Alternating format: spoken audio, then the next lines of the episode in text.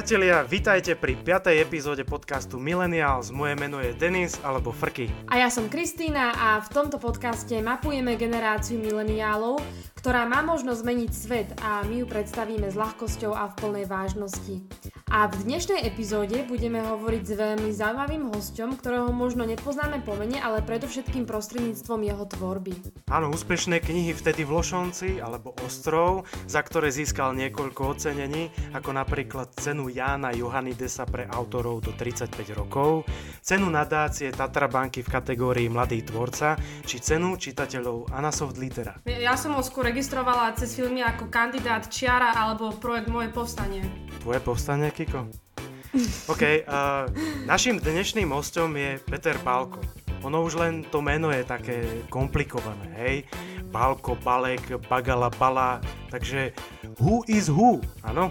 Rastio Balek je významný režisér, Koloman Bagala je jedinečný knižný vydavateľ, Vladimír Bala je kolega spisovateľ a Peter Balko, ako ste už počuli, je prozaik, scenárista a pedagóg, ktorý sa pravdepodobne so spomínanými pánmi dokonca aj pozná. Čiže srdečne ťa vítame, Peťo, medzi nami. Ahojte, ďakujem veľmi pekne za pozornosť. Peťo, na základe tvojej bohatej tvorby by sme si ťa mohli predstavovať skôr staršieho, jemne zavalitého, plnofúza, vypluznutá brada pohodená na brúšku a šál, samozrejme umelecký. Ty si ale mileniál, vyzeráš skôr ako basketbalista, ešte k tomu máš modré oči a blond šticu, no nesedí mi to. S tým basketbalom si sa celkom trafila, ja som totiž na, na strednej škole hrával e, basketbal a istú dobu som si aj myslel, že by som sa tým mohol živiť. Nakoniec sa to vyriešilo veľmi pragmaticky, lebo firma, ktorá v Lučenci dotovala uh, basketbal, uh, zbankrotovala, ale ja som zrazu mal veľa času a mohol som písať. Čiže, uh, ale akoby k tej zavalitosti, teda nepovažujem sa za úplne najchudšieho, ale je pravda, že keď som bol, keď som bol dieťa, tak som bol uh, taký, akoby, že taký ten tučnúčký chlapec uh, z dobrej rodiny, ktorý akoby si prešiel aj uh, istou akoby, že šikanou, ale takou veľmi miernou. Takže uh, akoby, či, do, do istej miery si trafil a do istej miery z niečoho som možno aj vyrástol. To čo, to, čo nám povedala Kika, to je jedno videnie a ja ponúkam, Peťo, ešte toto. Balková súčasná autorská jedinečnosť spočíva v tom, že formálne vycibreným čítavým textom s mýtizáciou ako naratívnou stratégiou rehabilituje fantastiku v intelektuálnom prostredí. Robí to ironizujúco, ale nevýsmešne. Fantastiku nepovyšuje, pretože to nepotrebuje. On ani fantastika. Balko reprezentuje akúsi mladú generáciu popkultúrnej, masovo prístupnej intelektuality stávajúcej na tradičných literárnych základoch. To, čo jeho dielam hrozí najviac, je ich nadinterpretácia. Peťo, akože to je katastrofa. Naozaj, keď toto počúvam, čo som povedal, normálne si musím zobrať nejaký slovník cudzích slov, aby som vlastne pochopil, čo som teraz prečítal. Neviem, že čo to má vlastne znamenať, že či ti aj takýmto spôsobom vlastná mater vôbec rozumie, ale že takto ťa vníma teda odborná verejnosť? To, to čo si prečítal, je, je presné. No. Akože, asi si to nedám ako, ako epitaf eh, na hrob pravdepodobne, ale, ale áno, no tak týmto sa ale skôr dostávame k už také akoby svojskej jazykovej kategórii, ktorú je že literárna kritika, akože, ktorú ja si vážim a ktorá aj povedzme na to moje stále ešte také pomerne úzke dielo keby priniesla také, že dosť zaujímavé reflexie, aj pozitívne, ale aj negatívne samozrejme. Uh, a Uh, je také akože úsmevné to, čo si prečítal a tiež akože asi nie všetkému z toho uh, som možno rozumel, ale tak uh, som tak uh, prikyvoval a, a, a usmieval som sa. Uh, rozumel som akoby tomu, že môjmu dielu hrozí ako keby istá nadinterpretácia. Ešte k vstupnej prehliadke taký menší detail. My sme si všimli, že máš dvojité V v tvojom mene. Tak nám povedz, že čo to znamená. Ponúkam v priebehu rokov, lebo sa ma na to pravidelne teda pýtajú, niekoľko vysvetlení. dám vám dve z nich, alebo tri a môžete si vlastne vybrať. Prvý je ten, že mm, keď som bol na základnej škole, tak som závidel mojim spolužiakom, že majú druhé birmovné meno.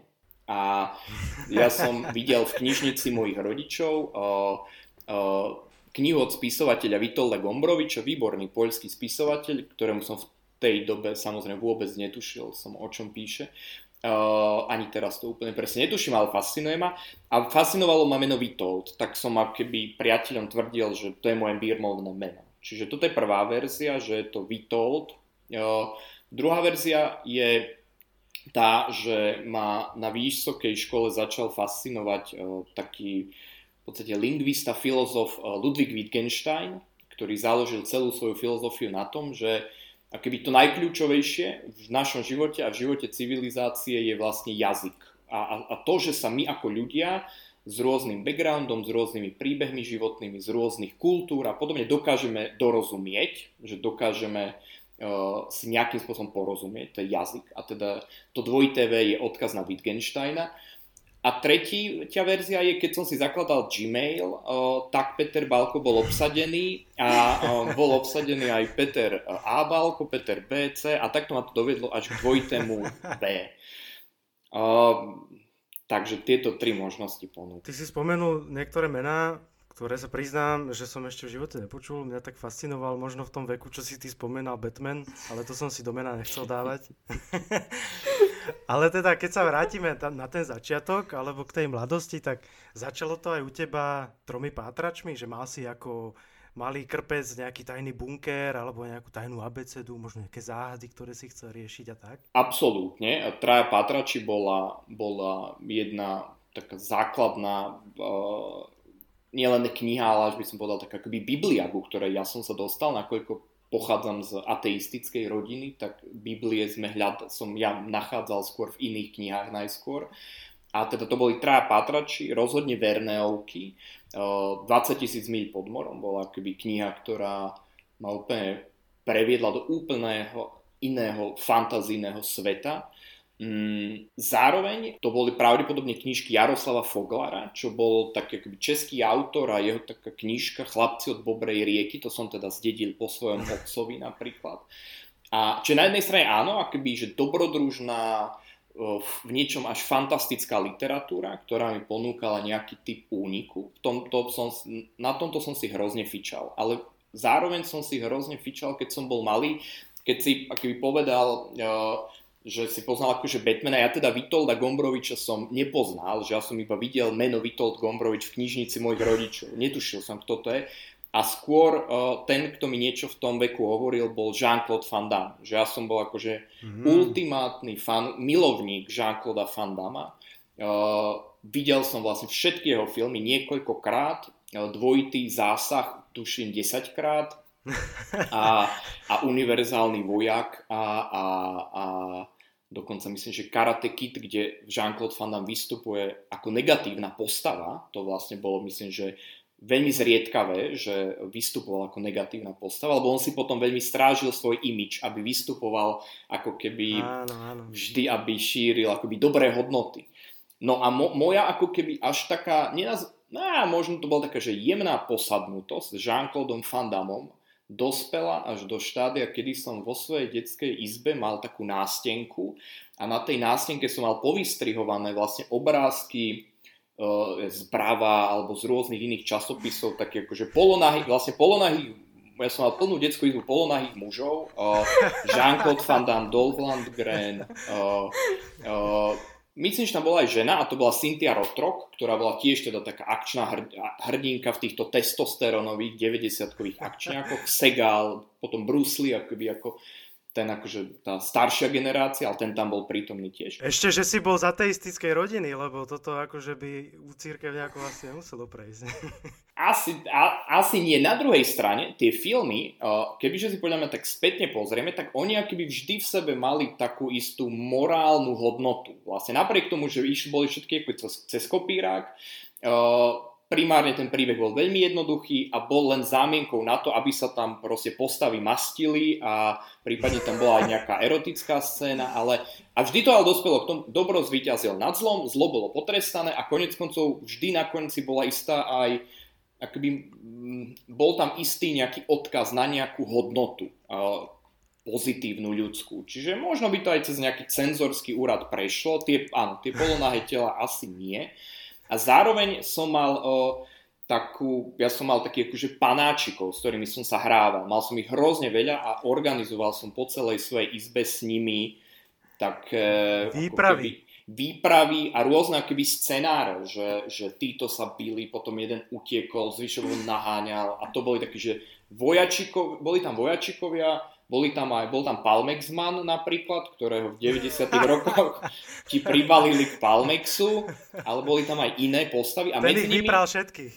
Palmexman ich vypral, ale na záver Palmexmana dal dole do postavička Jean-Claude Van Damme. To bola originálna postavička vychádzajúca, vyzerajúca ako malý Jean-Claude Van Damme.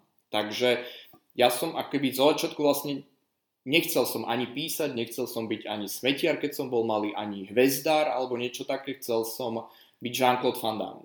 Respektíve chcel som byť ninja, keď som bol malý. No. Počúvaj, keď si chcel byť ninja, Vieš, uh, vedel si spraviť aj šnúru, alebo vieš ju aj teraz? Šnúru? Ja by som skôr povedala, že nejaké auto. Veľmi nie. A napriek tomu som sa keby dosť na ňo hral a väčšinou to dopadlo tak, že som si obmotal okolo tváre nejaký šál a že mi iba tak akože ako ninja, ako, ako to pri ninjoch má byť, že iba tak trčali vlastne oči a som robil také nemotorné uh, kotrmelce a sekal a, a, a, seka, a na záhrade mojich starkovcov som akože takým papekom im vlastne zničil uh, priesady a paradajky, no? že, že to bolo akoby moje, moje také ninjovské obdobie. Teraz som konečne pochopil tú hru Fruit Ninja. Áno, áno.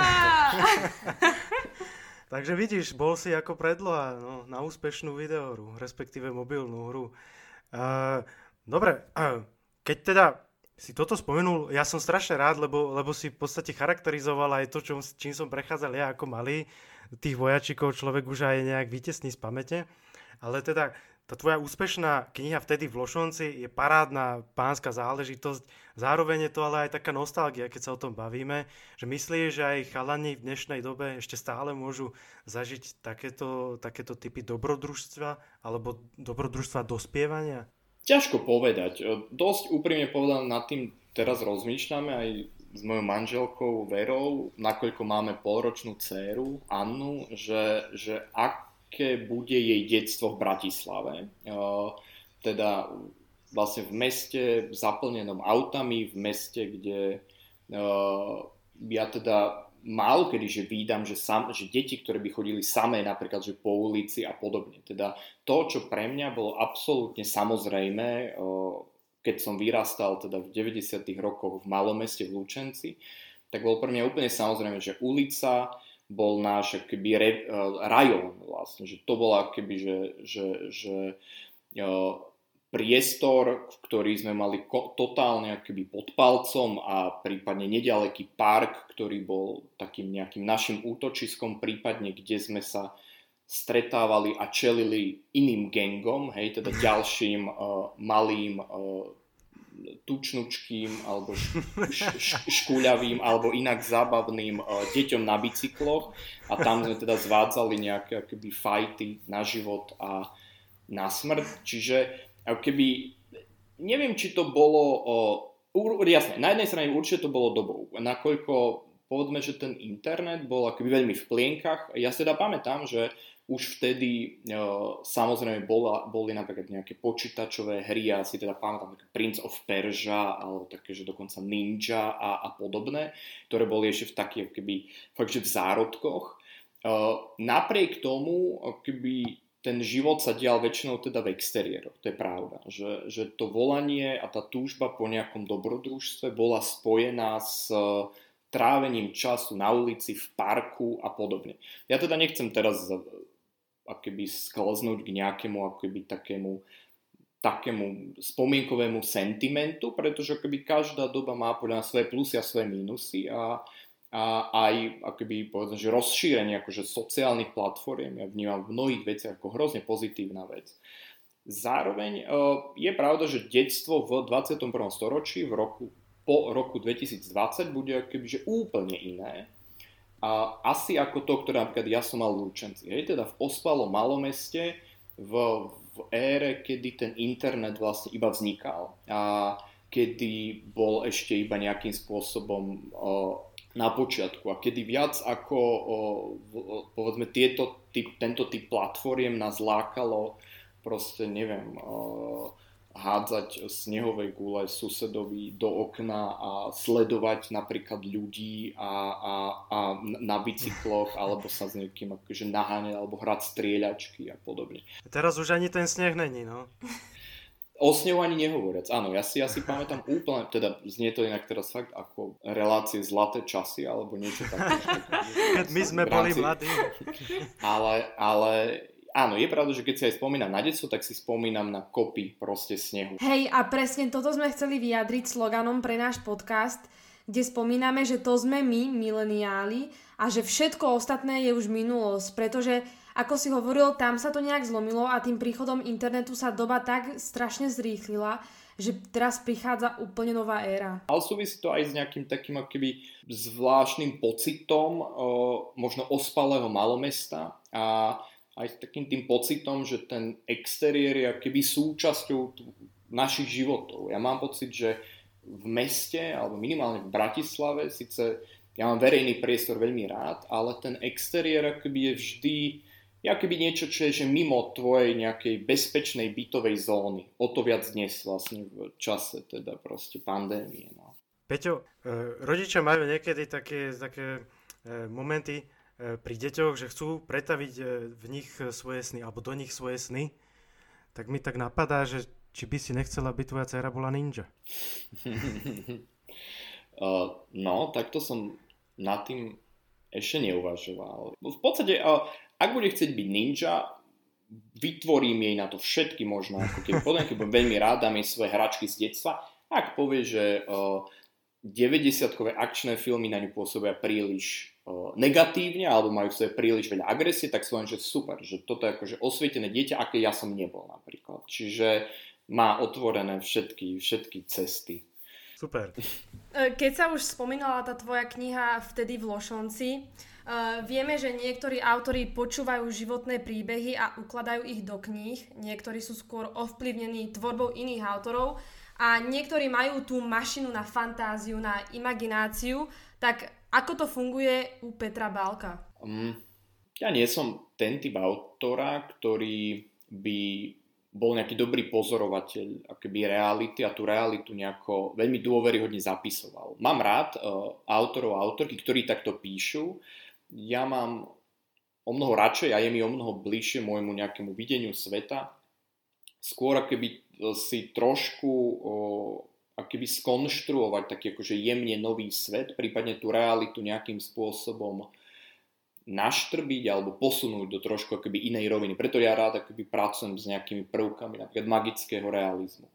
V prípade vtedy v Lošonci to bol v podstate do istej miery autobiografický, častočne teda autobiografický príbeh o dvoch chlapcoch, ktorí tam prežijú jeden rok vo svojom živote a ktorí zažijú prvý kontakt s láskou, so smrťou, zároveň sa keby dostanú k nejakému príbehu svojho mesta prostredníctvom rozprávania napríklad svojich starých rodičov. Čiže ja som to skôr bral, že je to nejaká taká, až taký akoby milostný list vlastne môjmu detstvu a mestu, ktoré už dnes je úplne iné. Že dnes ten lúčenec má svoje čaro, ale je to také akoby, že zaujímavé, jemne obskúrne provinčné mestečko, kde, kde sa proste spája krásna mešťacká architektúra s úplne absurdnými baroko, podnikateľsko-barokovými, proste pestrofarebnými šialenosťami a je to proste ako mesto, ako lokácia z Kusturicovho filmu. Keď hovoríš o tom písaní knihy, uh, ty keď dopíšeš tvoju knihu, povieš si, že hotovo a sadneš si v kľude, alebo máš takú potrebu sa vrácať k tvojim myšlienkám a slovám, hodnotiť ich, alebo prípadne ich prepísať? Akceptuješ sa? Pri písaní mám veľký problém povedať si, že, že stačilo, že dosť s tým úprimne povedané bojujem. A keď napríklad zoberiem o, poslednú knihu Ostrov, tak pri nej o, ten proces písania trval, dajme tomu, 2 roky a po tých dvoch rokoch už som cítil, že rukopis je dostatočný, dostatočne hutný na to, aby som ho posunul ďalej, teda môjmu vydavateľovi, ktorý bol aj, teda Kalimu Bagalovi, ktorý tu aj bol spomenutý. A napriek tomu, že potom teda kniha išla do následujúceho procesu a postupne bola vydaná, tak tie príbehy tých postav prirodzene ostanú v mojej hlave, pretože som s nimi strávil nejaký čas, mal som, vytvoril som si s ním veľmi blízke puto. Neraz, je to paradoxné, ale je to tak, že neraz si človek pri písaní vytvorí silnejšie puto s fiktívnymi postavami ako s, s reálnymi ľuďmi, s ktorými niekedy žije.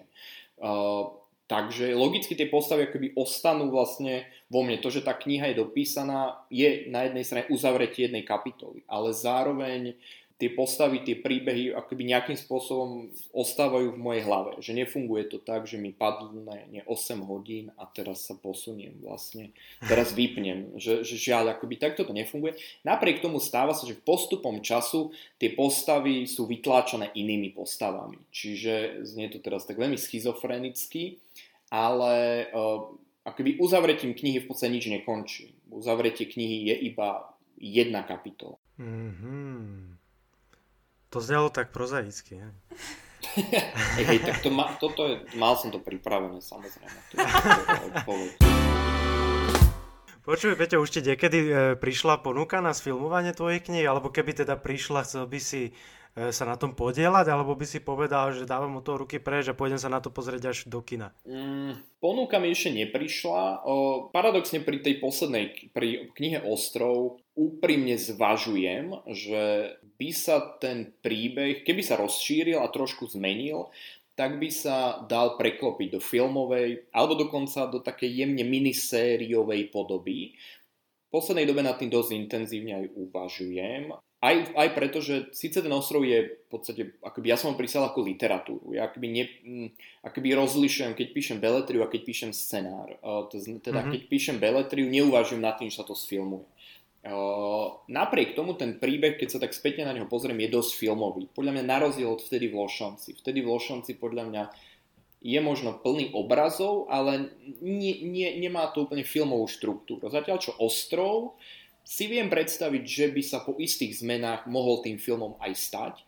Zároveň uh, neviem si predstaviť, že by som to písal iba ja. Uh, neviem si zároveň predstaviť, že by som to iba tak niekomu odovzdal, lebo na to mám mm-hmm. príliš k tým, tej látke asi silný vzťah. A, ale napriek tomu by som to nemohol písať sám. Teda, ak by som do toho išiel, uh, tak by som si niekoho prizval na pomoc, re, nejakého spoluautora, ktorý by, ktorý by nemal k tej látke žiadny vzťah. A takéto niečo je veľmi dôležité vlastne pri písaní, pretože vy môžete aj pri adaptácii mať vzťah k pôvodnej látke, ale v istej fáze si musíte povedať, že stačilo a, ako, a, a začať viac myslie, uvažovať v rámci nejaký film, v rámci, akoby, mm, v rámci nejakého filmového jazyka a nechať literatúru literatúrou. Čiže aby sa k tohoto stalo, musel by som si niekoho prizvať. No znie to dobre, tak budeme držať palce, snad sa to podarí. Ale keď už si teda spomenul ten ostrov, tak e, ostrov, kniha, ostrov samotný je magický, je tajomný, možno tak trochu absurdný keď stváraš, alebo keď vytváraš niečo také, nie si ty potom tzv. že rozhorvaná duša? nepokojný, komplikovaný. Vieš, že ako ťa vôbec môže niečo také napadnúť? Že čo si potom človek má o tebe myslieť, keď číta takéto veci? Ja akoby na jednej strane pôsobím, že veľmi tak ako keby kľudne až diplomaticky by som povedal. A ľudia si, tí, ktorí ma nejako nepoznajú, si akoby skôr mi typujú, že pracujem ako nejaký právnik alebo nejaký finančník. A, a teda ne, na prvý pohľad ja sa nepovažujem za rozhranú dušu. Zároveň ako keby to písanie je, akoby ja vnímam takých dvoch rovinách. Že na jednej strane je to akoby taká prírodzená potreba ako keby hrať sa. Že v tom nevidím akoby, že nič negatívne. Že teraz by som akoby musel byť v depresiách ťažkých a, a viem písať len v tých najhorších akoby chvíľach. Ja akoby, že takto to nemám. Že práve, že keď píšem, sa musím cítiť akože dobre. Že musím sa cítiť v pohode, v bezpečí, vo svojom prostredí a to samotné písanie je pre mňa akoby, že v podstate, že akoby radostná aktivita, že ho fakt, že robím rád, že proste niekto sa teší, keď beháva, niekto sa teší, keď o, neviem, proste stavia niečo z plastelíny, ja sa akože teším pri písaní. Uh, aj keď to tešenie niekedy uh, nadobudne úplne iný rozmer a niekedy vlastne to písanie, nakoľko sa ním primárne živím, vlastne ne, ne, nenávidím, ako to už býva. Že tá aktivita má v sebe aj plusy, aj, aj, aj nejakých démonov. Uh, ale zároveň akoby ten proces tvorby je nejaké zvnútorňovanie, že niečo, čo má človek akoby v sebe, či už sú to nejaké sny, nočné mory, predstavy a podobne, keby dáva keby zo seba von. Čiže určite je tam nejaký typ vnútorného nepokoja, bez ktorého by asi tvorba neexistovala. Čiže Áno, ale keby na verejnosti ja pôsobím úplne v pohode, že... nie, nie, tak to môžem ale... potvrdiť, akože... Aj keď je, je pravda, že prináša to niekoľko bizarných situácií, keď napríklad mám akoby fázu, že veľmi intenzívne píšem. Uh, väčšinou teraz už teda chodívam písať uh, do, na chalupu, ktorá, ktorá to, v šťavnických vrchoch. Uh, to je taká keby v takej zabudnutej dedine na konci sveta, kde nie je signál, je to chalupa patriaca rodine mojej manželky, tak teraz chodím vám písať tam, že do, na, do, na kompletnú, na absolútnu samotu.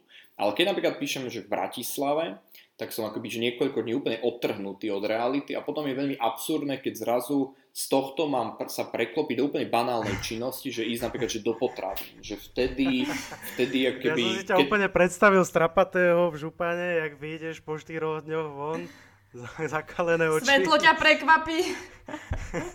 áno, áno, sigou samozrejme v ústach.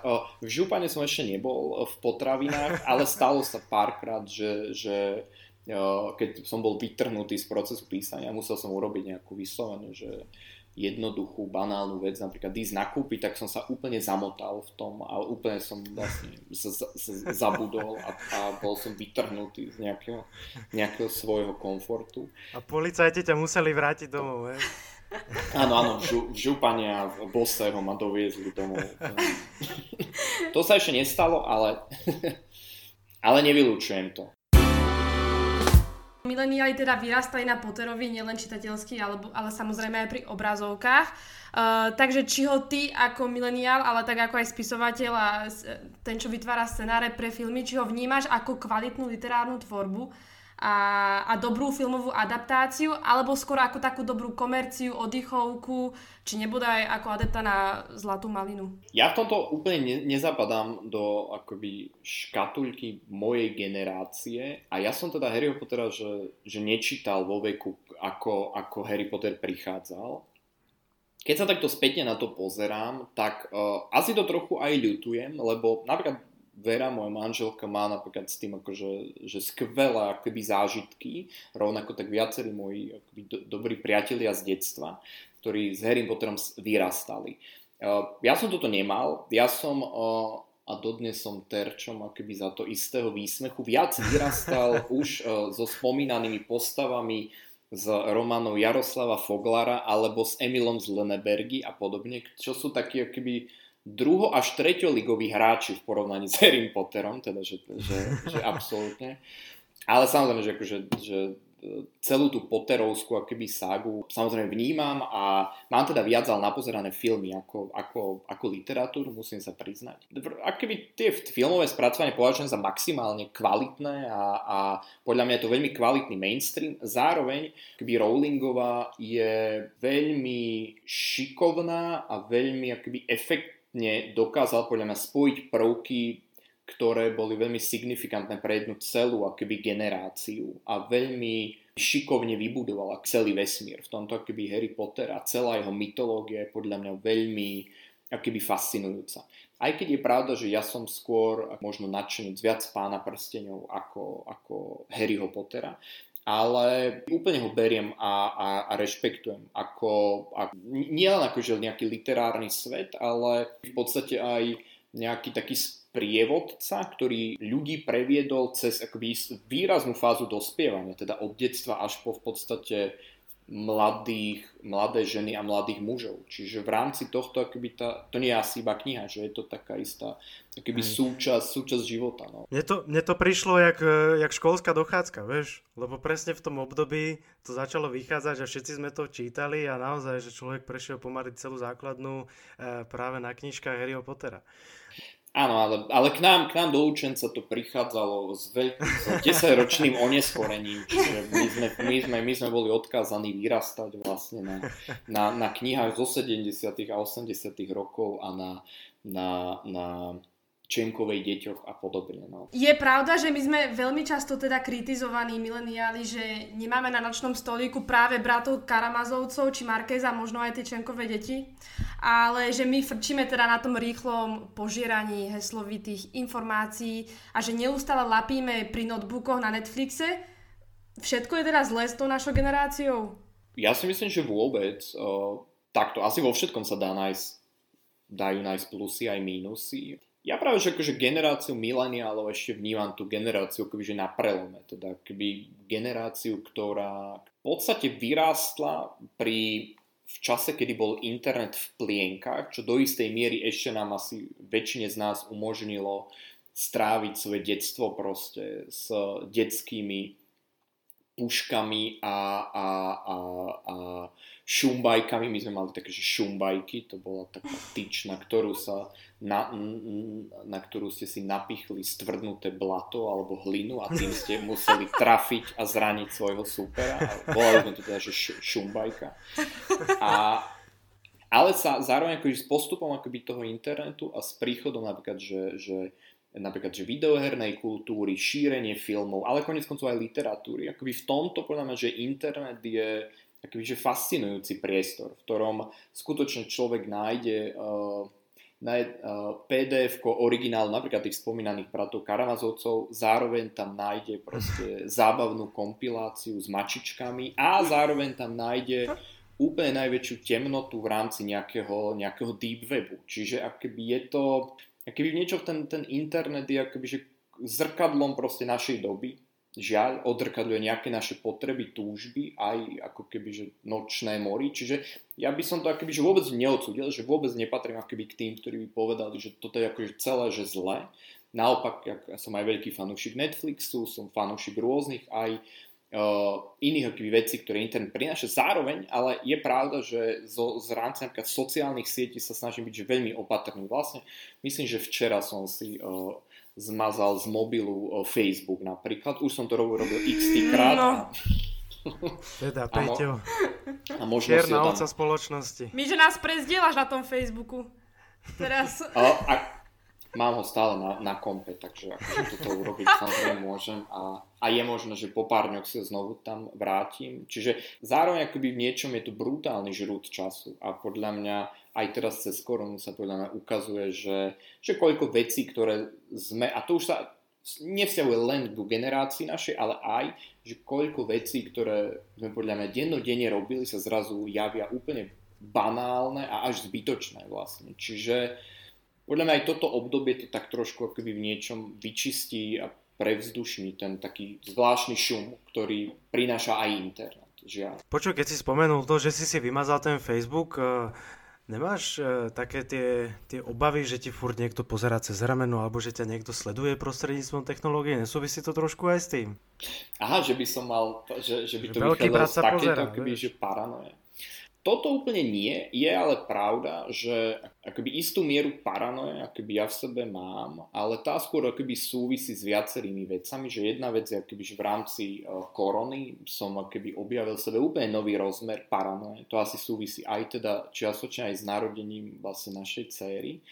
A potom istú fázu som mal dosilnú paranoju, keď sme robili veľmi taký rozsiahlý rešerš v rámci na, uh, tajných e, služieb na Slovensku. To sme robili pre jeden film, ktorý stále je ešte v takej fáze vývoja.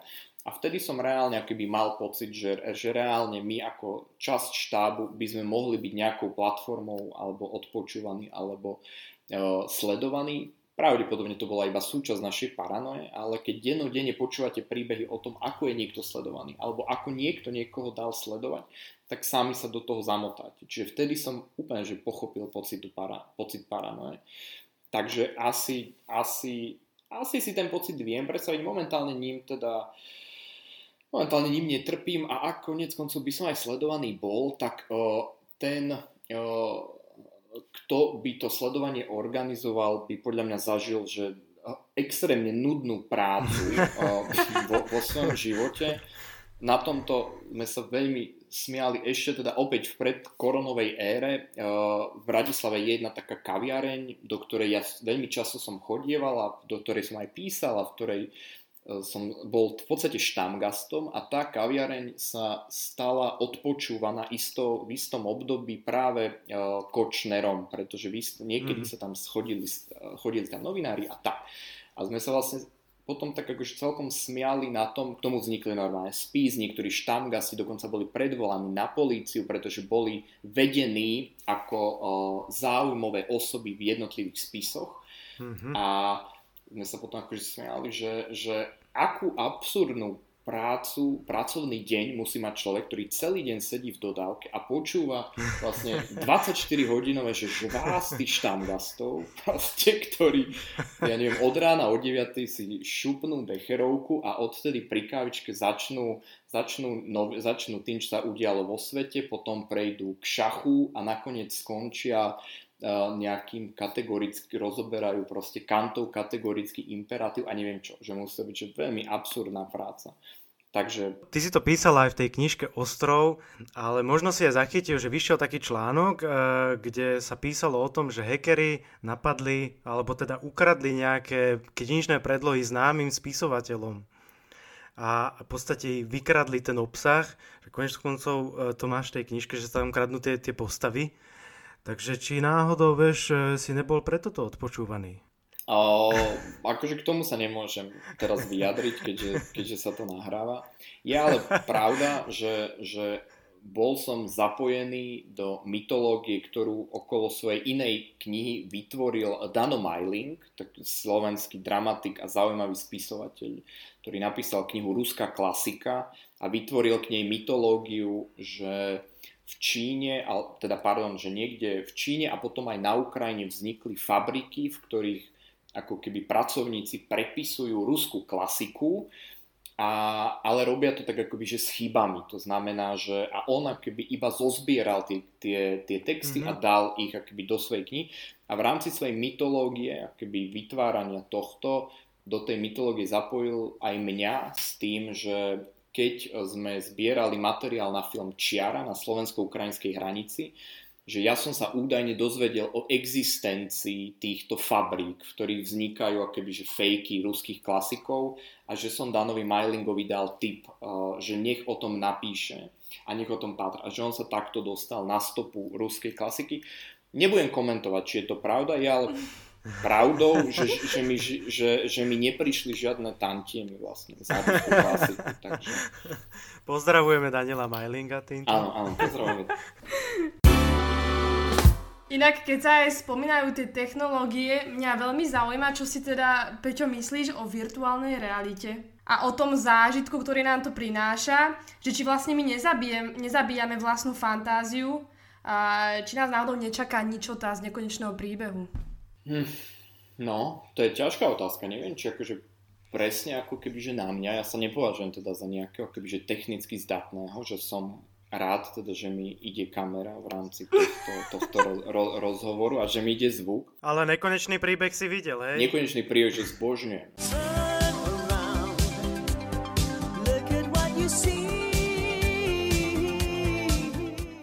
Nekonečný príbeh jeden z najkľúčovejších filmov, aký som kedy videl. Nielen ako dieťa, aj preto, že teda je to na jednej strane fascinujúci, krásne vy, skonštruovaný príbeh so super mytológiou. Až napriek tomu, že to film pre detského diváka, on má v sebe takú zvláštny smútok alebo nostalgiu ten film. Že, čo akože super, že tak akoby, že, že viac úrovňové emócie v rámci detského alebo filmu pre mladého mladých divákov. Uh, A samozrejme aj ja som chcel v detstve mať uh, samozrejme svojho, svojho falka a, a podobne. A ja. Však máme všetci psov. Áno, áno, áno. My, my máme teraz doma takú o mnoho menšiu verziu, ale, ale k tým ťažko povedať. Ja keby nie som nejaký veľký fanúšik že virtuálnej reality, a keby mám pred ňou istú, istú že na jednej strane akoby, že vnímam akoby technológiu ako niečo, čo nám výrazne vie uľahčiť život, zároveň ale si od nej snažím trošku držať ako keby odstup, že niekde nejaká jemne paranoidná časť mňa uh, sa tých technológií akoby, že trošku bojí. A potom, čo som objavil seriál Black Mirror, tak ako väčšina planety ten seriál objavila, tak mi ten seriál trošku dal za pravdu, že ako by tá technológia, keď sa to s ňou preženie, tak nás dovedie do štádia, v ktorej, v ktorej bude akože veľmi absurdný svet. Čiže akoby snažím sa tú technológiu rešpektovať, zobrať si z nej akoby to dobré, ale zároveň uh, uh, príde mi príde mi to v niečom do istej miery ako že fejkové, že vlastne nahradzanie niečoho, mm, niečo, čo sa tvári reálne, ale v skutočnosti je to, je to akoby súbor nejakých algoritmov, trošku to pre mňa tak akoby zaváňa takým Matrixom. Zároveň, ale e, ja napríklad nie som veľký napríklad, že gamer, hej, že nie som napríklad veľmi ponorený v počítačových hrách a viacerí moji známi sú a tí by ma teraz úplne vlastne dali dole s tým, že to nie je pravda. A úplne to beriem, že, že napríklad celý segment virtuálnej reality a počítačových hier dokáže riešiť naliehavé témy ako proste, ja neviem, klimatické krízy a dokáže sa venovať aj problematike genderom a podobne. A robí to úplne, že krásne a, a je to vzdelávanie cez hru, čo je najkrajšia podľa mňa forma. Uh, ja nie som akoby, na, akoby nemám s týmto veľkú skúsenosť. Preto akoby moje vnímanie technológie je zatiaľ také akoby, že Black Mirrorovský uh, pesimistické. Hmm. Vieš, čo mňa odrádza? Videl si niekedy ľudí, ktorí mali na sebe virtuálnu realitu, tie okuliare a tie ovládače, že vyzerajú? No, to nie je taká veľká maska skôr na hlave? Ale aj tie pohyby v tom priestore. Vyzerá to divne. Čiže ťa, čiže, ťa, čiže ťa to odrádza, že to akože nevyzerá. že by si vyzeral blbo. Je to cool, hej. E, my sme e, sa ponorili do takých e, zaujímavých tém, aj teda keď sme, keď sme otvorili tú otázku toho Harryho Pottera a nejakej mágie a tak ďalej. A prichádzame teraz k takej prekernej záležitosti, že Peter Balko je prozaik, pedagóg, už aj otec najnovšie a hen na druhej strane je fascinovaný horormi si tiež taký doktor Jekyll a Mr. Hyde? Ja, že sa ma opýtaš k tomu Harrymu Potterovi, že či, uh, nie, že či čarujem alebo niečo takéto. Na to, bol som pripravený na tú otázku, ale teda ne, ne, neodpoviem na ňu teda. uh, ne, neviem, či som Jekyll a Hyde. Na, na jednej strane uh, na, na jednej strane asi áno, uh, pretože keď iba uh, z, to zúžim na nejaký svoj Eh, výzor a predstavu, ktorú vyvolávam, tak s týmto akoby nejde veľmi dokopy to, že po nociach proste sledujem uh, rôzne typy hororov a podobne. Ale asi to iba uh, vypoveda o tom, že, že nejaké akoby škatulkovanie a podobné veci ja vlastne nemám ráda a, a uh, uh, zároveň ale je pravda, že, že horory sú mi akoby veľmi blízke a ten pocit akoby strachu mi je, mám, ma nejako tak sprevádza už akoby, že od detstva, že keď si spomeniem na napríklad rozprávky, ktoré mi čítali rodičia, ktoré neskôr ja som si tak začal ako objavovať, tak boli v nich napríklad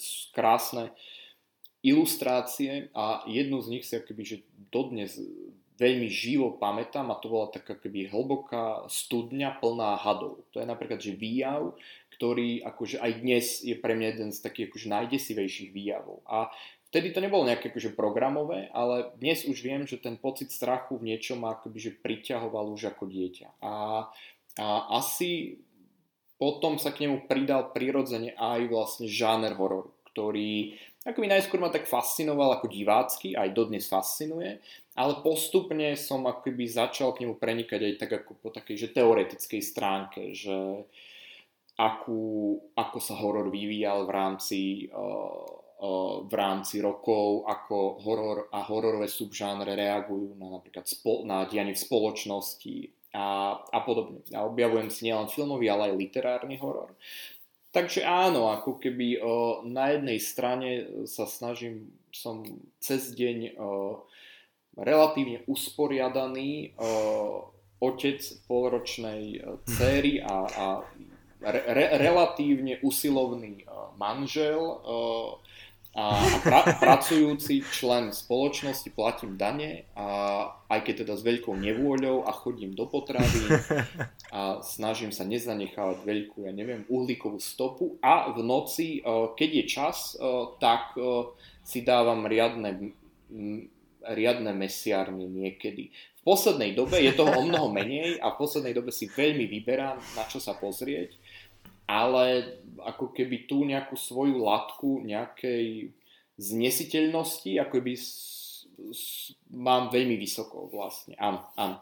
Aj keď k tomu posledná iba vec, ktorú musím dodať, že ja nesledujem horor preto, aby som bol napríklad znechutený a podobne. Mňa akoby reálne baví tá akoby emócia strachu a čoraz viac mám hororové, radšej hororové subžánre, ktoré pracujú zaujímavo s príbehom a dokážu mňa ako diváka vlastne oklamať som trikov a, a, a, a, a dosiahnuť to, že sa úplne namotám a prepadnem tomu svetu.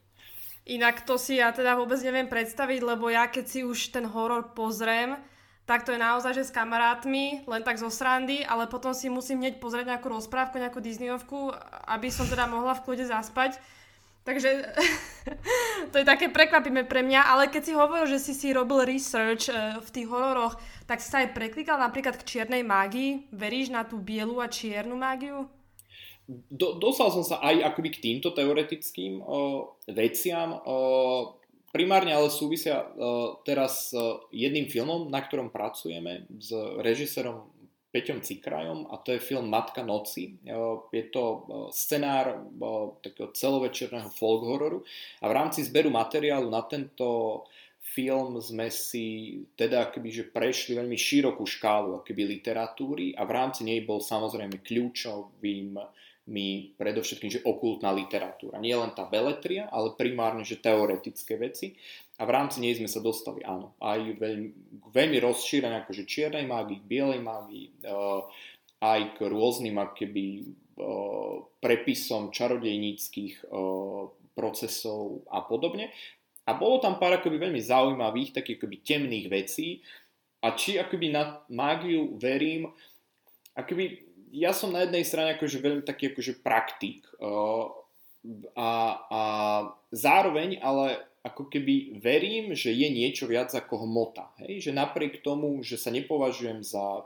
Keď som napríklad teraz bol sčítanie populácie, tak som zaškrtol, že som bez význania. Napriek tomu uh, verím, že je niečo viac ako hmota. Čiže keby verím, že istý typ nejakej energie alebo mágie existuje. Zároveň ale je pravda, že biela a čierna mágia často akoby primárne súvisí s prácou s bylinkami a podobne. Navyše, mnoho nielen žien, ale však aj boli aj bosoráci, ako keby do svojich tranzov a stavov upadali nie vďaka tomu, že si ich vyvolil diabol alebo niečo také, ale preto, že sa proste často svetovali, že akoby brali proste, na, na, poznali bylinky, vedeli akoby čo si dať, aby si proste navodili stav, v rámci ktorého mali pocit, že opúšťajú svoje telo a v podobe zvieraťa cestujú na sabát.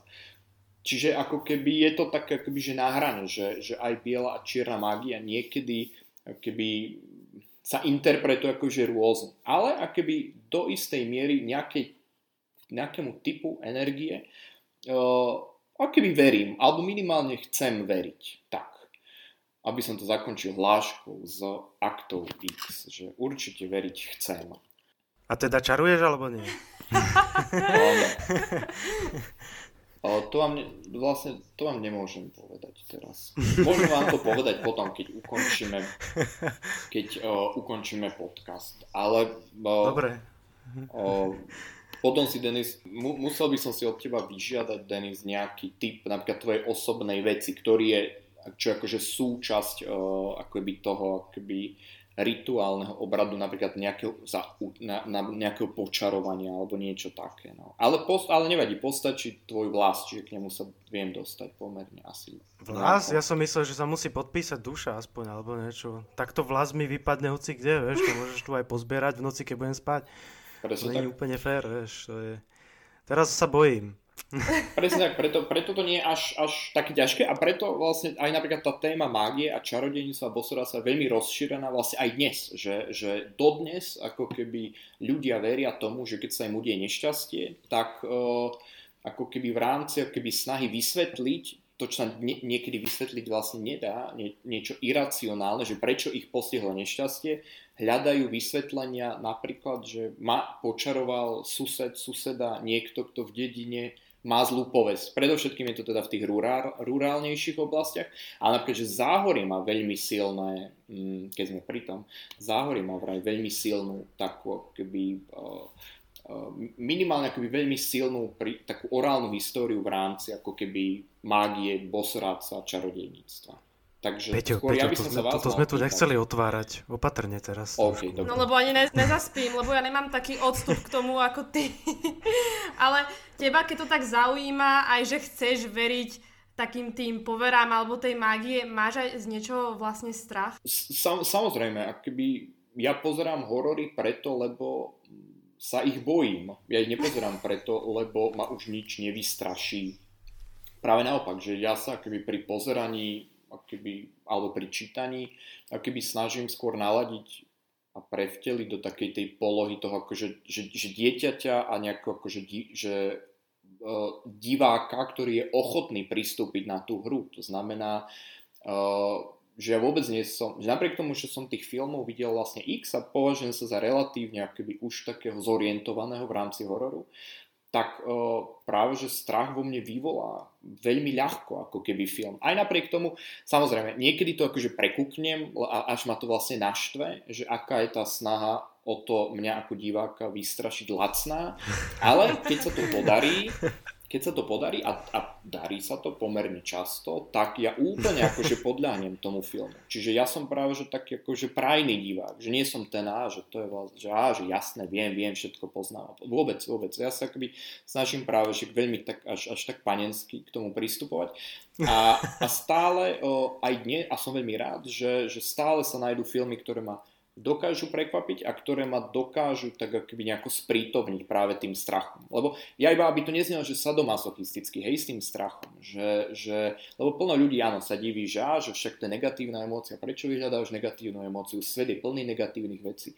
To je pravda, ale keby, mám pocit, že ten strach je typ emócie, ktorá do istej miery akože sprítomňuje. Že, že ja sa vďaka strachu ako keby cítim, že prítomný, že tu a teraz vlastne. Že, niekto akoby dosahuje tento typ, až by som povedal, nirvány vďaka proste meditácii, ja som na to proste príliš lenivý a, a nedávam to, tak e, ja mám takúto hororovú, hororovú cestu. Uh, takže ja som veľmi vďačný hororový divák.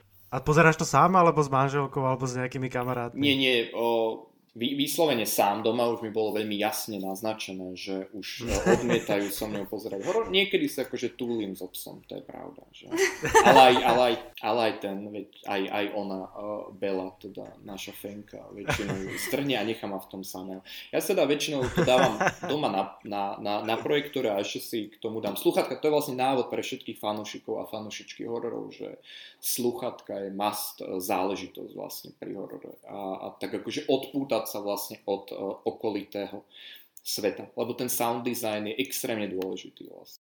No dobrá, povedal, vedel by si nejak charakterizovať, čo je dobrý horor, že má to nejaké vyslovene kritéria? Ťažko, ťažko povedať. No, ja, ja momentálne mám uh, to šťastie, že, že na VŠMU učím o horore. Teda uh, uh, ešte pred koronou uh, raz týždenne sme študentov a študentky nahnali 8.30, podotýkam ráno, do kinosály a mali, a da, mali sme trojhodinovú prednášku zameranú na horor. Teda, z toho teda pádom prednáška bola väčšinou že hoďka alebo tri štvrte hoďka v rámci nejakého kontextu k dejinám hororu a, a v, ne, v rámci nejakého hororového subžánru, lebo horor uh, je ako keby síce uh, horor vznikol z literatúry, ale v rámci filmového hororu máme dnes extrémne veľa subžánrov, teda od, ja neviem, Haunted Houseu, zombie a podobne, psychologický horor, všetko možné. Uh, tých subžánrov je asi najviac v rámci myslím, že žiadny iný žáner nemá toľko ako keby rôznych odvetví a je tak, roz, je, je tak ako keby štruktúrovaný a tak rozdielny vlastne. My medzi horor môžeme uh, počítať surový a, a, a geniálny, ale veľmi surový a priamočiarý texaský masaker, hej, motorovou pílou, kde sa s tým vôbec nemaznajú, ale aj uh, hodinu vlkov, čo je proste psychologicky pomalý uh, film, psychologický film proste Ingmara Bergmana, hej, ktoré, ktorý je u nás na škole že, že velebený. Teda keby zároveň vieme do tejto kategórie nadať, e, ja neviem, šialený azijský horor o vraždiacich prezervatívoch. Hej. Čiže ako keby, to je keby taká obrovská databáza, ktorá keby síce spadá pod kolónku horor, ale týmto končí. Tie filmy ako keby nemajú veľa spoločného. To znamená, keby keď chceme hovoriť o horore, musíme hovoriť o týchto jednotlivých akoby subžánroch. Ale asi pre mňa kvalitný horor obsahuje že tri zaujímavé veci. Zaujímavého antagonistu alebo antagonistku, to je akoby najkľúčovejšie, to je akoby, že to zlo, nejaké, to zlo má rôzne samozrejme podoby, formy, pred, ako už bolo spomínané, môže to byť človek, žralok, môže to byť posteľ. Je výborný argentínsky film o vraždiacej posteli, taký amatérsky, ale super vec. Môže to byť kus nábytku, môže to byť čokoľvek, môže to byť slis. Uh, a čím má zaujímavejšiu mytológiu to zlo, tým ako keby ja to mám napríklad že radšej. Že preto v tom krásne vidno, že či ten príbeh má uh, istú hĺbku, keď má nejaký, nejaký typ mytológie. Uh, Takže primárne ako keby, že toto je pre mňa že kľúčová vec. A, a veľmi mi záleží napríklad že na prostredí, že kam je situovaný horor. To je opäť akoby asi v rámci tých rôznych subžánrov. Ja mám veľkú slabosť pre strašidelné domy teda, takže ako keby mám veľmi rád akoby, že domy a, a príbehy domov. Že, že to je akoby niečo, čo mám aj v rámci literatúry rád. Uh, keď dom vypoveda o svojich majiteľoch. V rámci tohto akoby Haunted House uh, je asi jeden z mojich obľúbených subžánrov. Čiže pravdepodobne toto.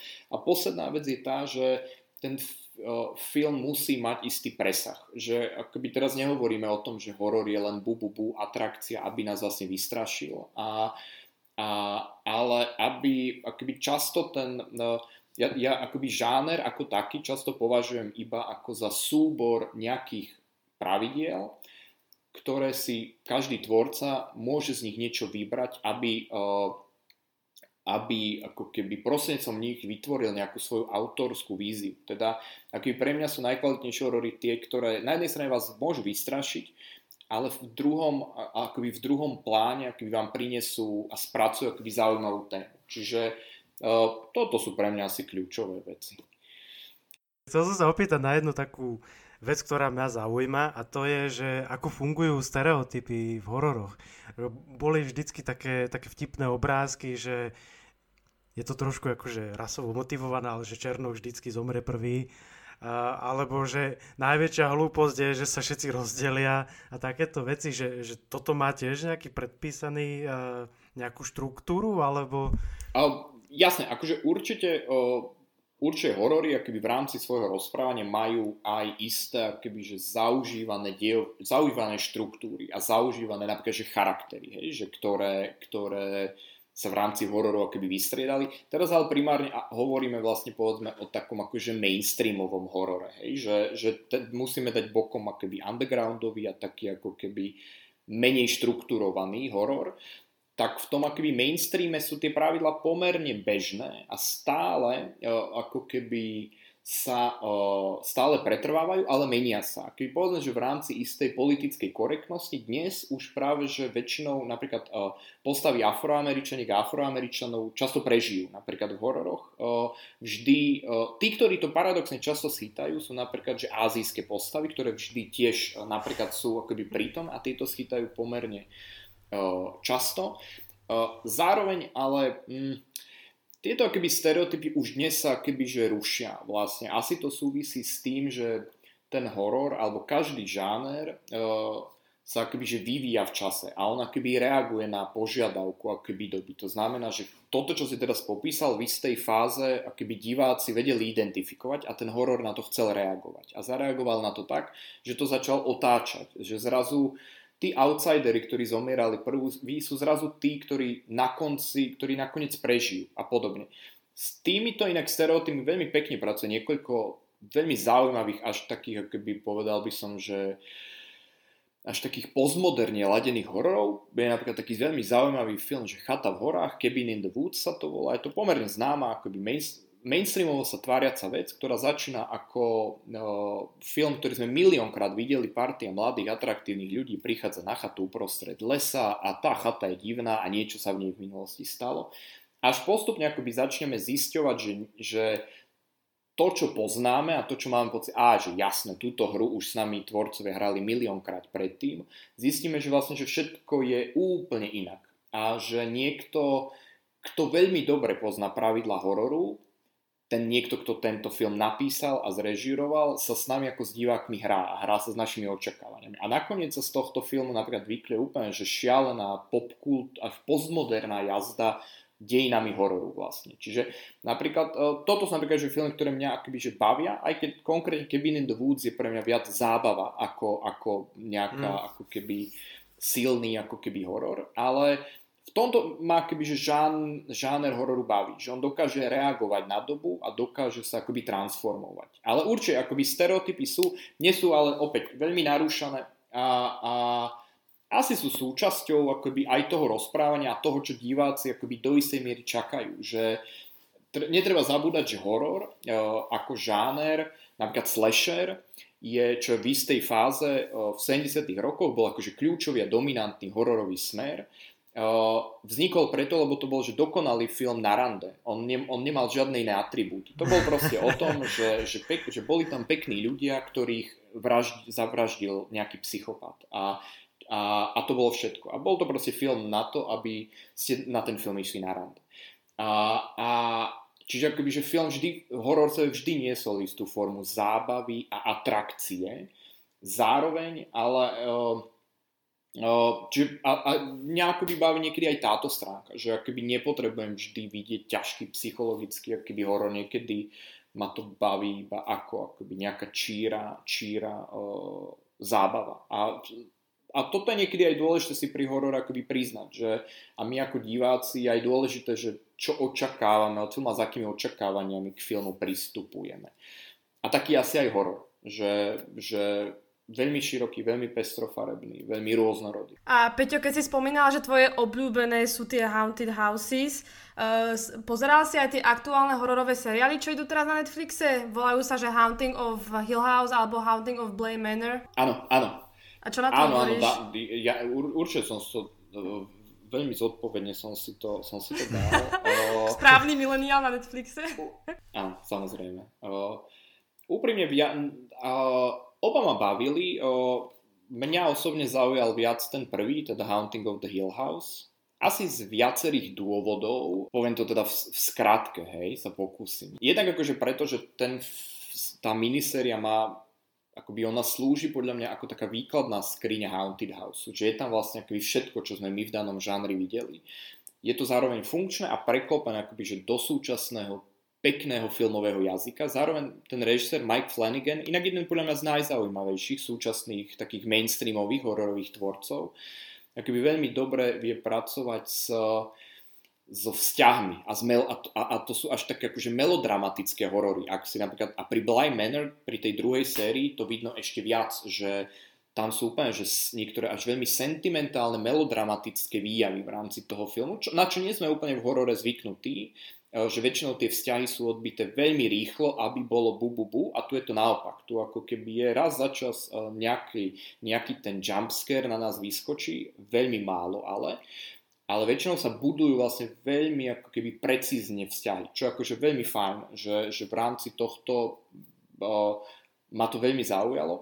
Zároveň, ale napríklad Haunting of the Hill House vychádza a veľmi priamo odkazuje na v podstate jeden z mojich najobľúbenejších Haunted Houseov a to je film The Haunting, čo je keby film uh, ktorý ja napríklad v škole veľmi pravidelne púšťam. Je to, myslím, že uh, film zo sklonku 60 rokov, uh, taký akoby, že kľúčový film amerického Haunted House, o, o presne prekliatý dom, ktorý má veľmi temnú minulosť a do ktorého prichádza skupinka ľudí, s ktorými sa ten dom začne zahrávať. To je v podstate akoby, že kľúčové dielo v rámci Haunted House.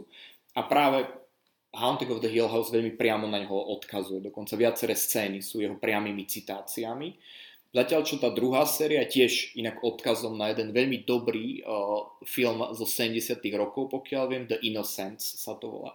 Ten má presne tú istú dejovú linku. Ja teda nechcem spoilerovať, ale teda pracuje s, s, s nejakou filozofiou duchov, ktorí sa môžu prevteliť alebo ukradnúť niekoho t- fyzické telo vlastne. Čiže, ale super, akože uh, Netflix akože prináša podľa že veľmi kvalitný ako keby mainstreamový horor. A viaceré, akoby, viaceré zaujímavé hororové kúsky.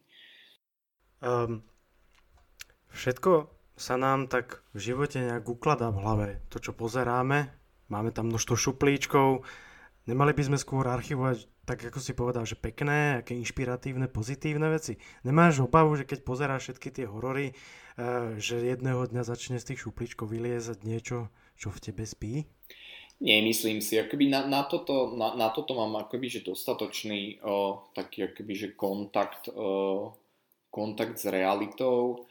Zároveň akoby je, je pravda, že, že tá databáza m, veci, ktoré človek v živote videl, sa mu niekde v hlave uh, ako keby ukladá a, a, a niekedy, ja neviem, uh, večer, uh, keď idem uh, napríklad na záchod, tak ako keby tá databáza rôznych príšer z hororov je pomerne široká, čiže tým aj moja predstavivosť, vlastne, čo ma cestou môže napadnúť, je pomerne široká. Uh, držím si o to taký podľa že zatiaľ profesionálny odstup, že beriem to ako niečo, čo ma zaujíma aj na jednej strane emočne, ale hlavne už primárne profesne a snažím sa ako keby tých svojich tých démoníkov ako keby držať v tých šuflíkoch. Samozrejme, keby nemôžem sa zaručiť a, a za seba, ale o, zatiaľ ako keby dokážem ako keby to od seba odlišiť. Je ale pravda, že, že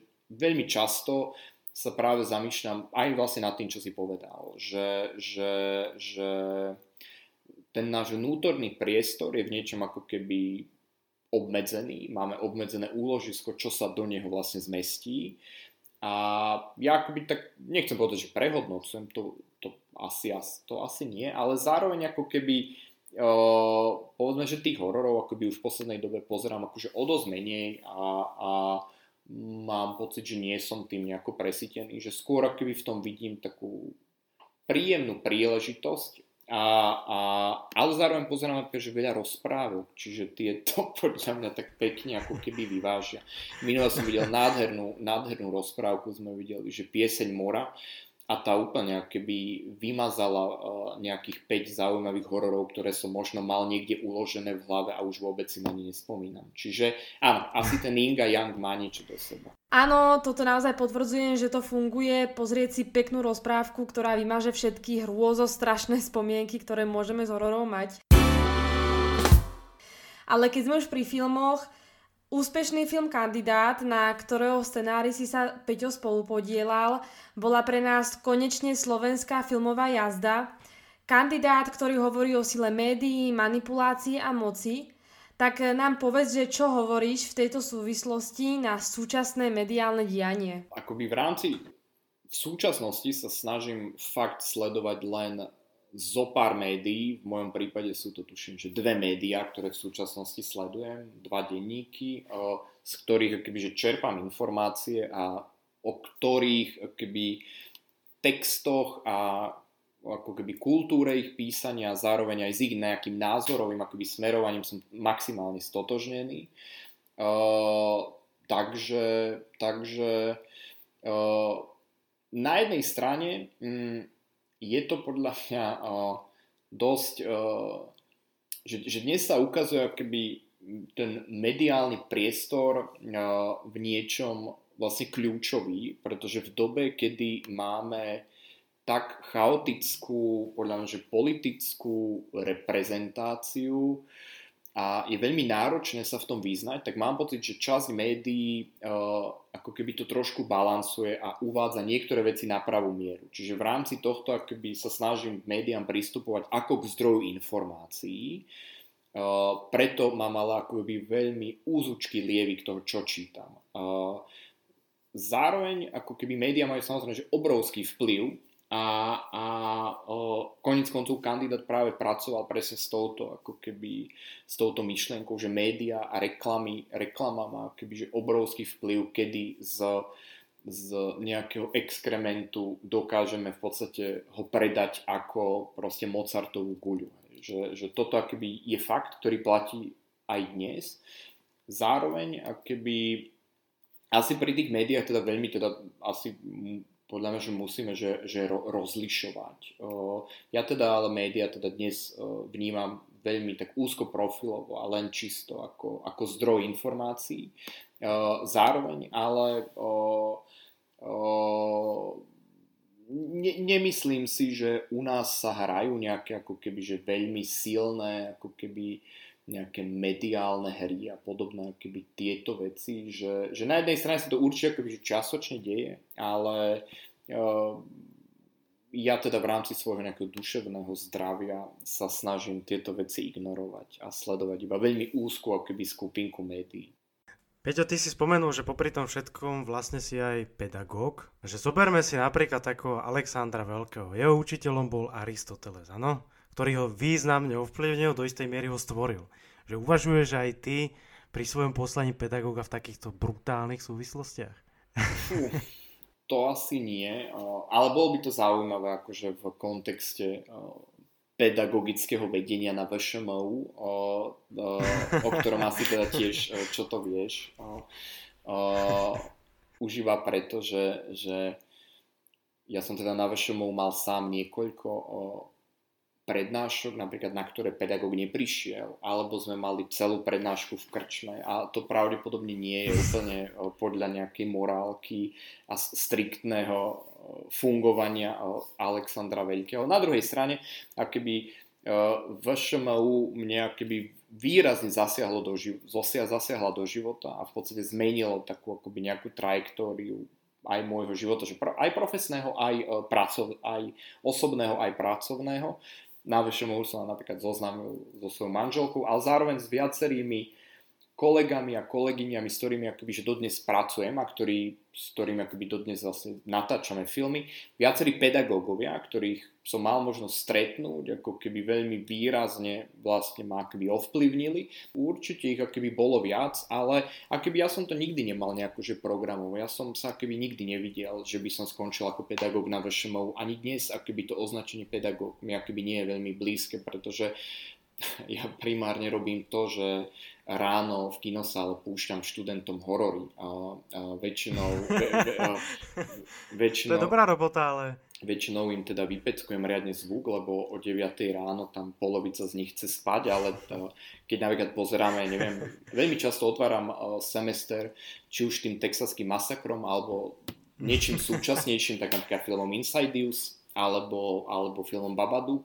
A to sú také veľmi ťažké filmy a vypeckujem im zvuk a pritom sa veľmi ťažko spí. Niektorí aj odídu, lebo to nedávajú a, ma, a, a beriem to, lebo nie každý ten horor dáva. Takže uh, dnes už aj spolu vediem ročník prvákov so Zuzkou Liovou, uh, s výbornou scenáristkou a pedagogičkou a už teda akoby, ale stále sa ne, nepasujem akoby do role pedagóga. Skôr ako keby ma ešte stále akoby, že baví v podstate mať kontakt jednak s trošku mladšou generáciou, ako som ja, zároveň akoby, že aj s textami, kde mám pocit, že, že uh, s, s textami, do ktorých akoby môžete zasiahnuť a keď vidíte akoby ten posun, teda ja neviem, odovz, niekto vám odovzdá hrozne zlú prvú verziu, vy sa s tým moríte a po dvoch týždňoch zrazu príde napríklad tretia verzia a tá tretia verzia zrazu funguje. A to je akože úplne, že krásne vidíte to čiere na bielom ten posun. A toto je akoby, že, že, že veľmi príjemné, zároveň ale akoby ja ešte nevidím v tom pedagogickom smere nejaké ako keby poslanie alebo niečo. Stále to beriem ako akoby, nechcem povedať, že bokovku, ale akoby niečo príjemné. Čiže keď už sme spomenuli toho Alexandra Veľkého, uh, tak je zaujímavé, že on už v našom veku uh, dobil polovicu sveta. Hej? A v tvojom veku už jeho kariéra v podstate vrcholila. Tak sa chcem spýtať, že či máme ako generácia vlastne takú akceleráciu, taký ten drive, jak mal ten Alexander Veľký no, vo svojom veku. Mm, ale oni sa podľa mňa ako, ako 15-roční už uh, ženili a vydávali, myslím v tom období, ak aj neskôr. Určite akoby, že naša generácia podľa mňa tak každá generácia podľa mňa má pocit, že to, čo robí, robí veľmi rýchlo a veľmi efektívne. Potom príde ďalšia generácia, ktorá to robí o mnoho rýchlejšie a o mnoho efektívnejšie. A potom príde ďalšia generácia. Čiže z tohto hľadiska uh, mám pocit, že je to taká kebyže generačná vec a, a, a ťažko povedať. Uh, podľa mňa Alexander Veľký ako tínedžer by to dnes mal veľmi ťažké v, súčas, v, sú, v súčasnom svete. No.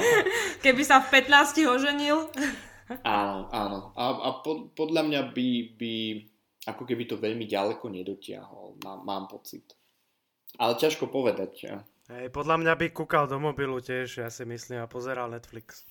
Áno, alebo možno by sa snažil založiť nejakú, možno by sa snažil akoby vytvoriť nejakú, ako keby nejaký malý kult na nejakej akoby sociálnej sieti, ale pravdepodobne by to akoby išlo do stratená. Čiže Alexander Veľký, neviem, asi, asi, asi, asi by bol v škole šikanovaný, podľa mňa. okay. Alexander Veľký ako neúspešný vloger v 21. storočí.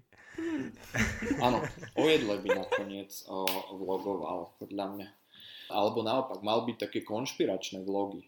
Vlastne to akoby, že, že, že možno, aj, možno to by robil. To tam podľa mňa bol akoby, v tom by bol dobrý. To je ale teraz veľmi úspešné, takže možno by aj v tom úspel. Asi, asi, áno, asi populárny, Áno, populárny by bol. Podľa mňa by to bola taká tínedžerská verzia Tibora Eliota Rostasa napríklad. Že ešte vlasy vlastne majú podľa mňa podobné. Ty niekedy nesklzneš ku konšpiračným teóriám?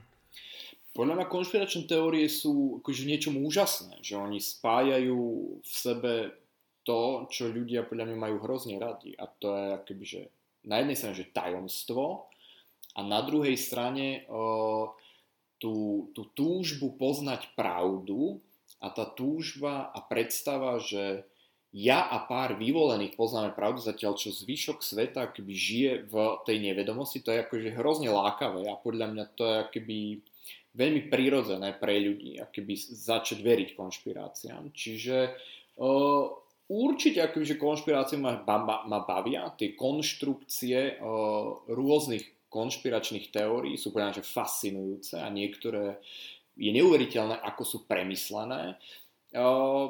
Asi mám istý, aspoň základný typ kritického myslenia, aby som zhruba niektorým konšpiráciám nepodľahol. Zároveň ale čo týka napríklad konšpirácií ohľadom mimozemských civilizácií, tak tu som akože úplne im prepadol a absolútne im, im verím, že sú pravda a že, a že niečo nám vláda zamlčuje v rámci výskumov na, na UFO. Ty si len donedávna uh, bol sám tínedžer, uh, neskôr samozrejme študent a teraz si na tej druhej strane barikády. Stretávaš sa aj so starou školou, ktorá má tiež stále pocit, že ti musí niečo poradiť a že vie, čo máš robiť. A pritom im samým e, nejdú všetky internety a posielajú si reťazové správy a nevedia nastaviť projektor a takéto veci.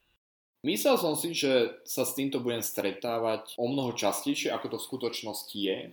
A minimálne akože na, na VŠMU, a teda na filmovej fakulte, o, mám a mal som akoby šťastie na fakt, že akoby, že generačne rôznorodých uh, pedagógov, ale ktorí akože väčšinou teda boli veľmi v niečom vlastne akože osvietení. Čiže keď som sa stretol aj s nejakým typom mentorstva, tak akoby nikdy nebolo takýmto spôsobom uh, povýšenecké alebo akože nátlakové. Toto nie. Keby zatiaľ, akoby aj od starších pedagógov a pedagogičiek som sa stretol akoby s veľmi takým akože vrúcným prístupom, že práve akoby, ako by som sa stal členom nejakej proste akoby malej rodiny, že, že prijatý som bol veľmi dobre.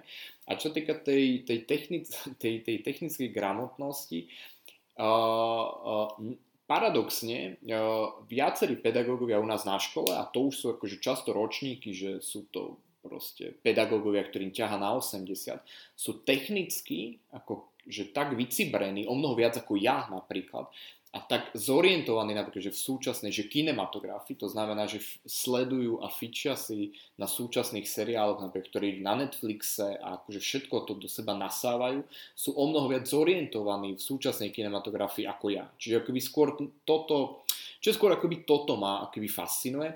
Samozrejme, stane sa, že, že človek sa raz za čas akoby narazí aj na nejaký typ také akoby staršej štruktúry, v rámci ktorej ako keby nie je vôľa robiť veci inak, ale toto je akoby podľa mňa, že v našom prípade akoby, že menšina, minimálne čo sa týka akoby scenaristického ateliéru, tak ten ide akoby, podľa mňa, že veľmi fajn a veľmi príjemne uh, vpred. Ty si asi určite teda zaregistroval, že prednedávnom vyšiel nový slovenský seriál Slovania.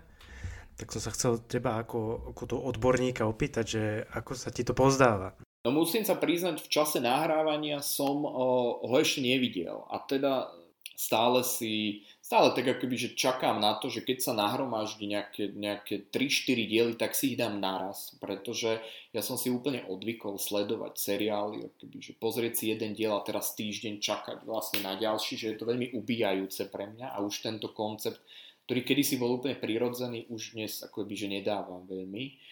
Takže čakám, že, že aké to bude. Ja mám akože voči tomu istú dôveru a pomerne vysoké očakávania. Viem niečo o príbehu vzniku toho, toho, toho seriálu, takže som zvedavý. A čo na to vy hovoríte? No ja som tiež, akože ja už som videl aj prvú, aj druhú epizódu. Musím priznať, že druhá sa mi e, pozdávala viac, ale ešte by som to nechcel, že hodnotiť, nechcel by som sklznúť do tej skupinky tých, e, tých internetových komentátorov, ktorí ako náhle vyšla prvá epizóda už začali písať negatívne skúsenosti alebo teda názory. Takže ja tomu dávam istú nádej a, a strašne by som chcel, aby sa im to podarilo. Takže držím tomu palce. Aj keď teda vikingovia to asi nebudú. No. Tak v tomto, ale čo si vravel, je ten náš akoby priestor veľmi nemilosrdný, akoby v rámci akoby, že kritiky a to je, akoby sám som mal možnosť teda si zlíznuť niekoľko veľmi drsných kritik na, pár, na niektorých projektoch, na ktorých som pracoval a Uh, akože snažím sa z tej kritiky samozrejme vzať, vziať akoby, že vždy niečo pozitívne a, a snažím sa akoby, že krotiť svoje ego a necítiť sa tým ako keby osobne nejako zasiahnutý. Niekedy je to samozrejme trošku ťažšie, ale zároveň to napríklad vidím pri tým, že ja sa primárne snažím teraz venovať niektorým žánrovým filmom a vidím to napríklad pri, pri ako keby takej vnútornej autocenzúre, ktorú ja ako tvorca mám nastavenú pri napríklad tvorbe hororu. Čiže ako keby je mi jasné, že, že my ako, že slovenský divák je o mnoho skeptickejší voči slovenskému hororu, pretože má pocit, že reálie, ktoré tam sú, pozná a teda je veľmi akoby háklivý na niečo, čo ako keby nezodpoveda jeho skúsenosti. Zatiaľ čo v prípade e, francúzského, amerického alebo indického hororu to vlastne vôbec neriešime ako diváci zo Slovenska a veľmi prirodzene sa napojíme na ten svet. Čiže v tomto ako keby je to v niečom ako keby trošku zapeklitejšie podľa mňa, že robiť film pre slovensk- robiť slovenský film pre slovenské publikum, ktorý má byť že žánrový napríklad. Hej? Čiže napríklad ako sú Slovania, čiže koketujú s fantasy. Pretože u nás teda uh, vieme byť akože pomerne nemilosrdnými kritikmi no, na Slovensku. Inak, že vraj Slovanov porovnávajú aj ku Game of Thrones. Takže keby, keď ste to niekto videli z vás dvoch, Frky alebo Peťo?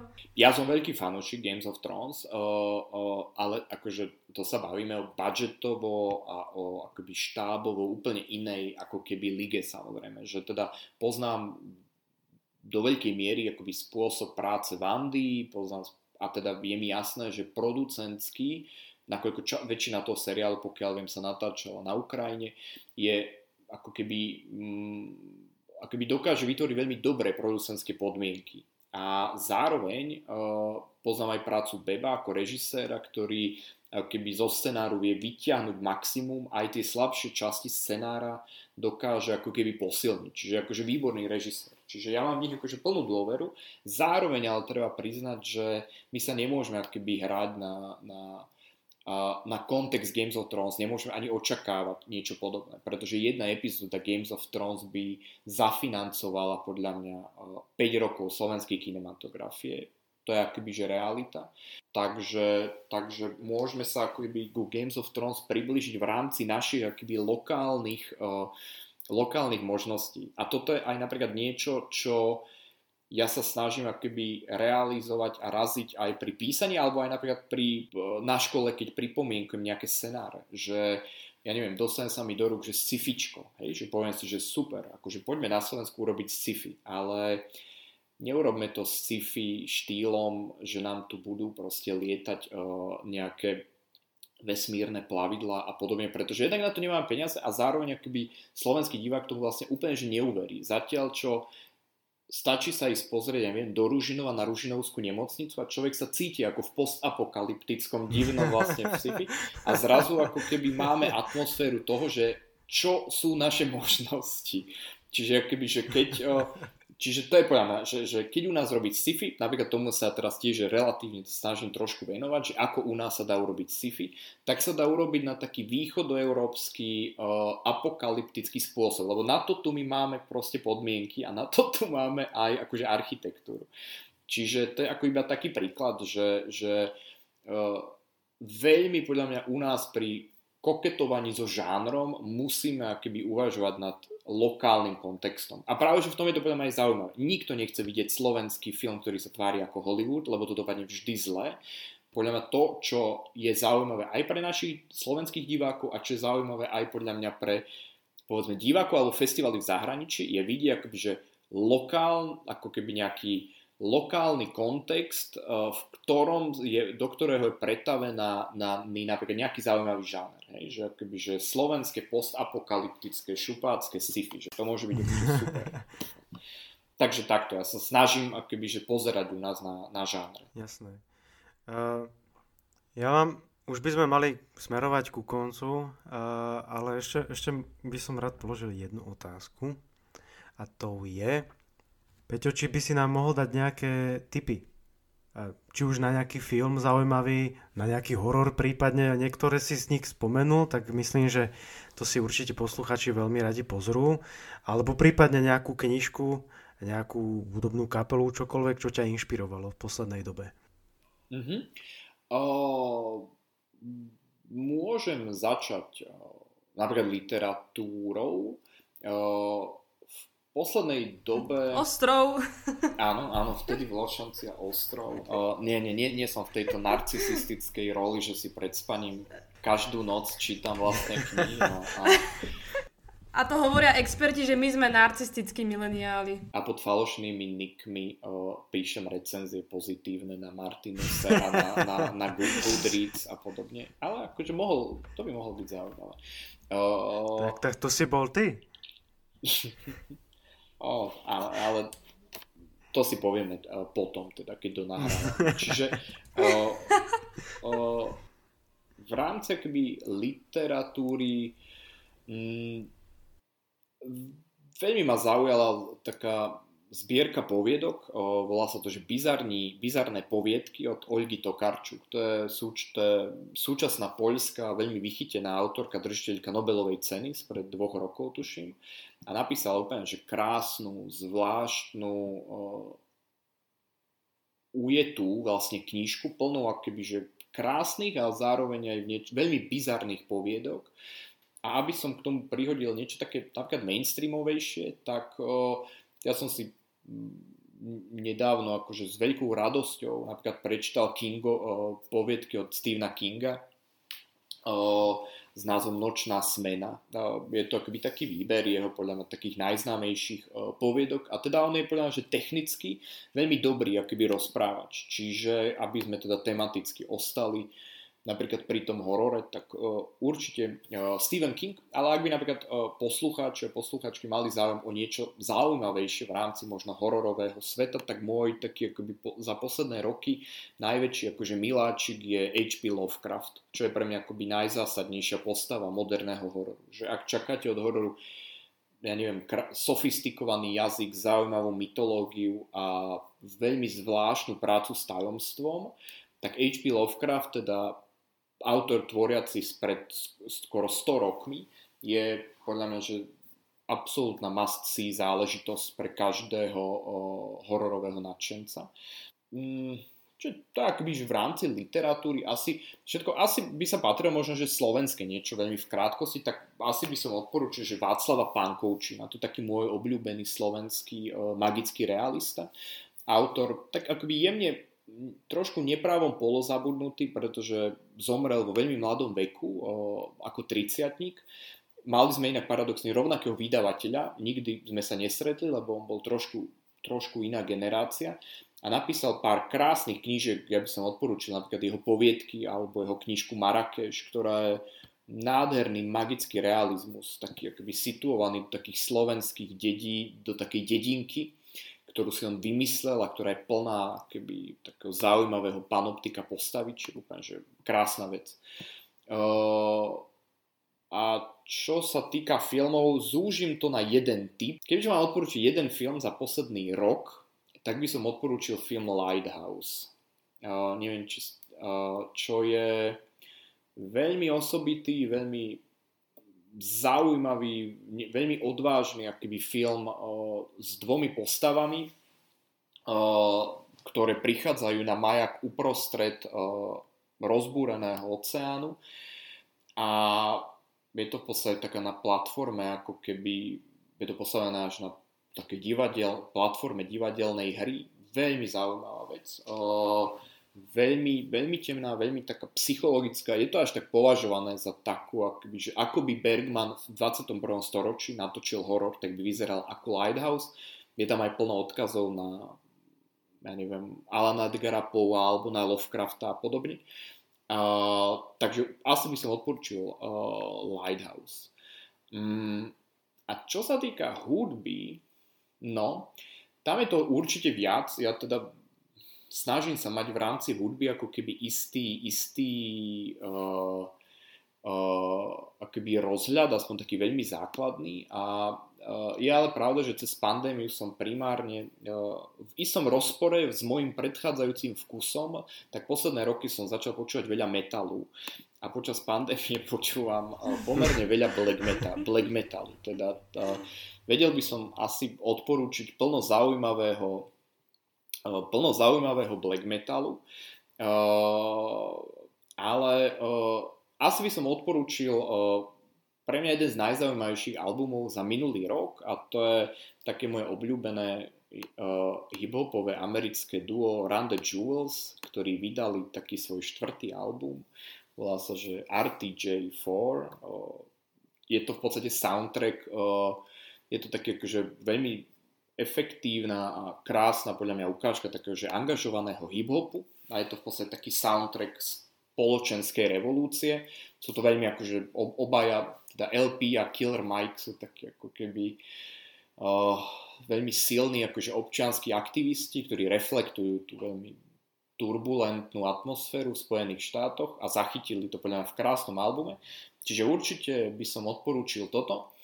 A, a, a, a tomu by som asi pridal dva také úplne z iného ako keby súdka uh, typy.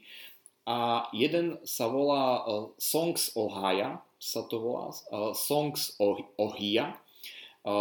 Je to tak akože americká, veľmi zaujímavá americká kapela, hrajúca taký veľmi akoby taký pomalý lirický rock. Je to jedna akoby z uh, takých akoby kľúčových kapiel, takého akoby 90-kového amerického nezávislého takého veľmi melancholického roku. čiže Songs Ohio. Uh, uh, určite toto. A, a druhý, druhý typ uh, je taká moja obľúbená súčasná metalová kapela, to je THU, T-H-O-U. A oni vydali veľmi zaujímavý, temný, veľmi deštruktívny album uh, za minulý rok. Pre mňa jeden z najlep, možno najlepší album za minulý rok, ktorý odporúčam. Ale celá akože ich diskografia je veľmi netypická aj pre fanúšikov napríklad metalu. A posledná, posledný hudobný typ uh, a to je akoby skôr taký soundtrack podľa mňa, že pandémie, to je opäť taká hudobná, veľmi temná vec a to je kapela The Body. The, the Body je v podstate tak akoby, že zvukoví experimentátori, ktorí sa pohybujú na hrane metalu, noisu, experimentu a všetkého možného. Je to taký veľmi temný, temný soundtrack pandémie. Ak niekomu teda nestačí to, čo máme okolo, tak odporúčam The Body a celú ich, uh, celú ich diskografiu. Dobre, no tak budeme mať čo robiť. Veľmi pekne ďakujeme za zaujímavé tipy. Určite sa na ne pozrieme. Určite všetky spomenuté, či už filmy, alebo teda kapely, alebo knižky, tak dáme odkaz alebo link v popise podcastu na ne. Mne len zostáva ti asi veľmi pekne poďakovať, Peťo, za mimoriadne príjemnú a zaujímavú a inšpiratívnu diskusiu. A budeme teda držať palce, aby sa ti darilo aj naďalej, či už v literatúre, alebo vo filme, alebo v čomkoľvek, do čoho sa pustíš a budeme sledovať, a, ako sa to vyvíja na našej scéne. Tak a ja sa teda poďakujem za, za príjemne e, strávený čas a, a že som sa teda uh, počas uh, uh, takej dobrovoľnej karantény mohol aspoň vyrozprávať. A, takže rád som vás uh, videl a, a bolo to veľmi príjemné. Uh, ďakujem a teda tiež pozdravujem poslucháčov a poslucháčov. Ďakujem veľmi pekne a dúfajme, že tvoja účasť v našom podcaste ťa vystrelí do výšin slovenského showbiznisu. A nás tiež. No, dúfam, dúfam. Toto bola piata a dúfajme, že nie aj posledná epizóda nášho podcastu Millennials. Všetky epizódy teda zatiaľ domrne. Nie, toto už je piata. To potom nahraješ frky. Dobre, tak to nahrám potom. Strašná mediálna chvíľa, hneď si to takto pokaž. Že, ja si to tu chystám, jak trt. Počkaj. Ja to spravím Počkaj. ešte raz, to je rýchlo. To si čítal to z tej prvej epizódy, že? Áno, ale ja som nepovedal, že prvá epizóda. Počkaj, takže toto bola piata a dúfajme, že aj posledná epizóda nášho podcastu Millennials. Všetky epizódy môžete nájsť na všetkých možných platformách, ako je Podbean, Apple Podcast, Google Podcast alebo Spotify. Takisto nás môžete nájsť aj na YouTube. Ak sa vám náš podcast páčil, budeme veľmi radi, ak nás budete sledovať na sociálnych sieťach, sme na Facebooku aj na Instagrame.